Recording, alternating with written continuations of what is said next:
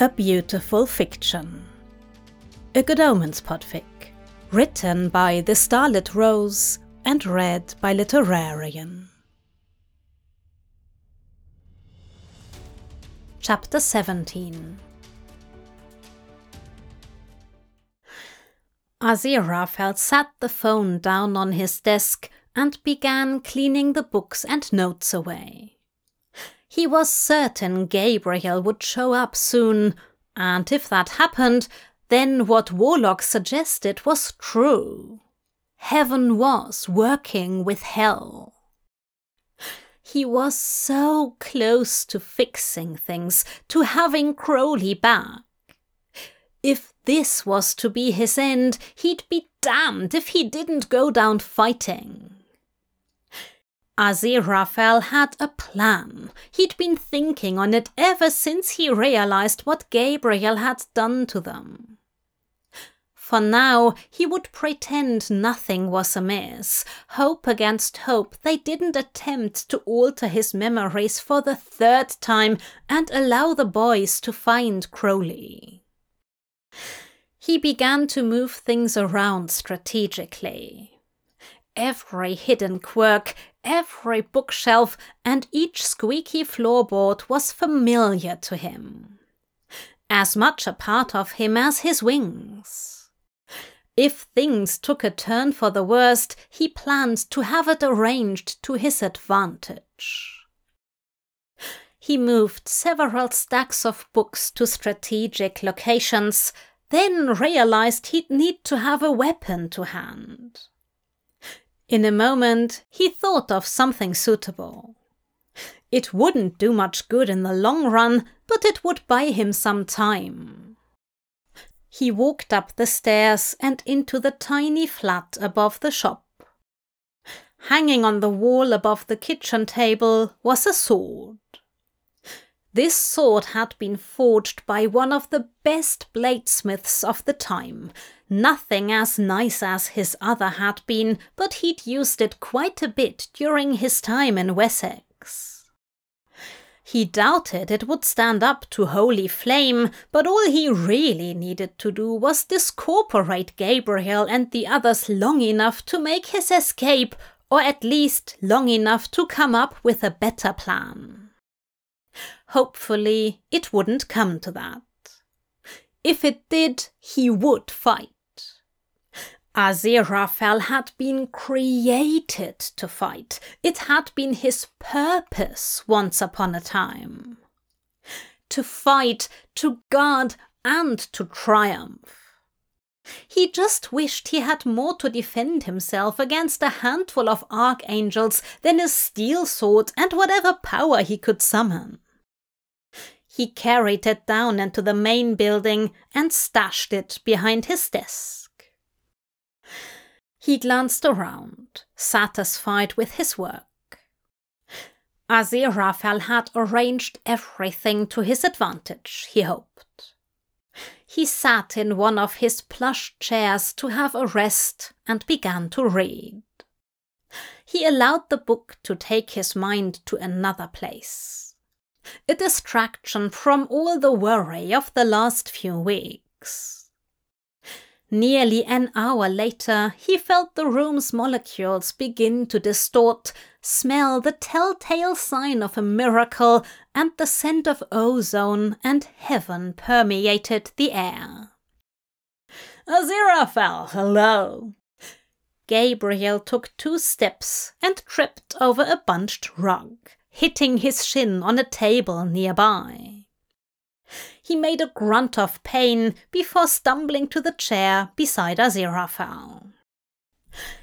Aziraphale hid a grin behind his hand, a well placed gasp to stifle his laughter. Oh, Gabriel, are you well? The archangel frowned. Yes, fine. Would you like tea? Water? Ice for your leg? Smiled Aziraphale. Gabriel glared at the other angel, his eyes flitting over Aziraphale's features appraisingly. No, thank you, Aziraphale. Aziraphale schooled his features and pretended to be the same maudlin, anxious, and withdrawn angel he'd been for the past twenty years. He picked up a book beside him and idly flipped the pages, more interested in his book than the angel beside him.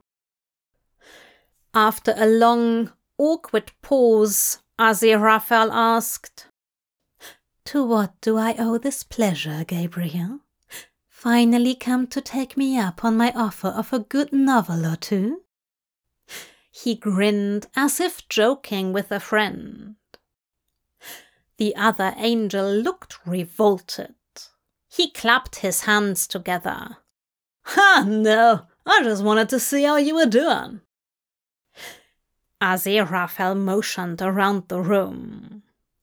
Well, Gabriel, I've decided to do a bit of spring cleaning, moving books around and sweeping. Well, a bit. Just having a break for some tea and light reading.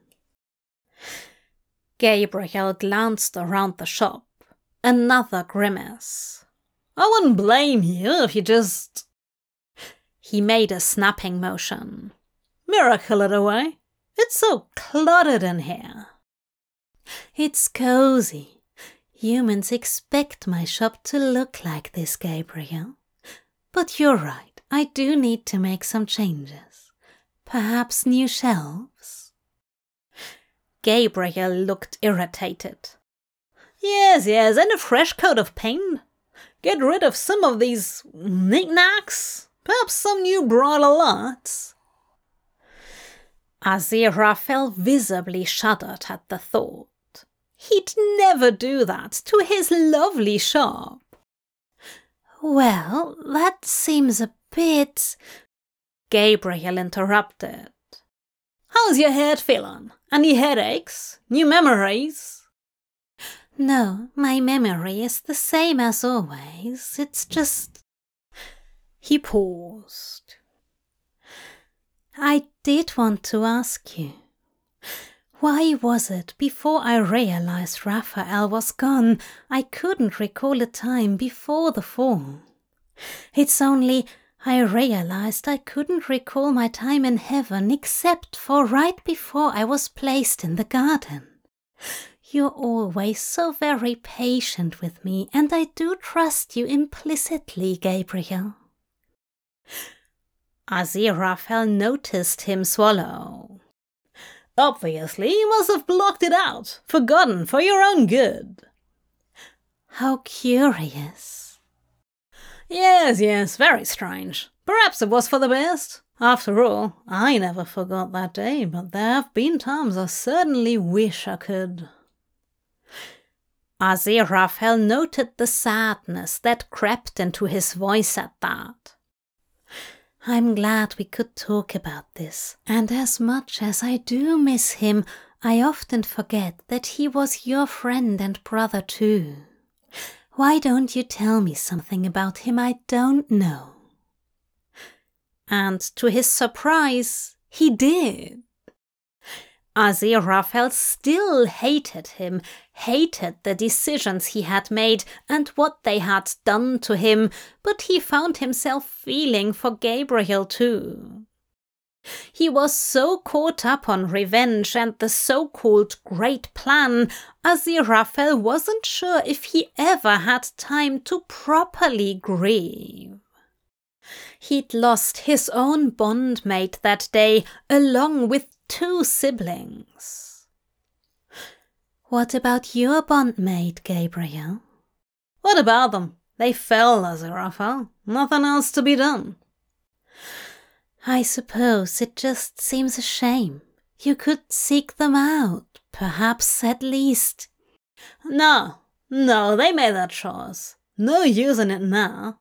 I'm an angel, loyal to her. Could you imagine what it would be like to allow yourself to be with one of the fallen? I imagined it every day for nearly six thousand years, if you recall. I believed Raphael a demon.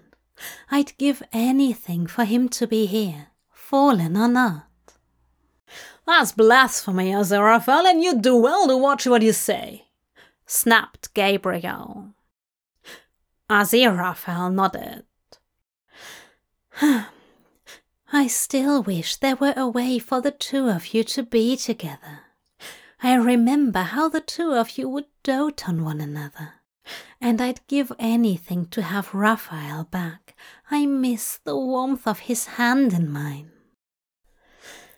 Gabriel made a strangled noise deep in his throat before abruptly standing. Until next time, don't forget the report that's due next Tuesday. And if you remember anything, you will call? Of course. And then Gabriel was gone. Aziraphale slumped with relief. He'd struck a nerve with Gabriel, but he couldn't help himself. There was very much a part of him that wanted Gabriel to feel remorse, to feel anything at all regarding what he'd done to them. Aziraphale couldn't help but wonder what would happen if Gabriel just allowed himself a bit of happiness. Would Beelzebub even accept his affections? An icy realization washed over him. What if Gabriel was actually seeing Beelzebub? If heaven and hell were working together, it would only make sense their two operatives would meet. Gabriel had taken Crowley from him while he was partnered with his own demonic mate. The hypocrisy made his blood boil. He hoped the next time he met Gabriel, Crowley would be at his side. Things had gone better than he'd hoped for. Aziraphale hadn't had much of a plan, and in hindsight, discorporating Gabriel with a medieval broadsword was likely not the best way to go about things, even if it would make him feel much better.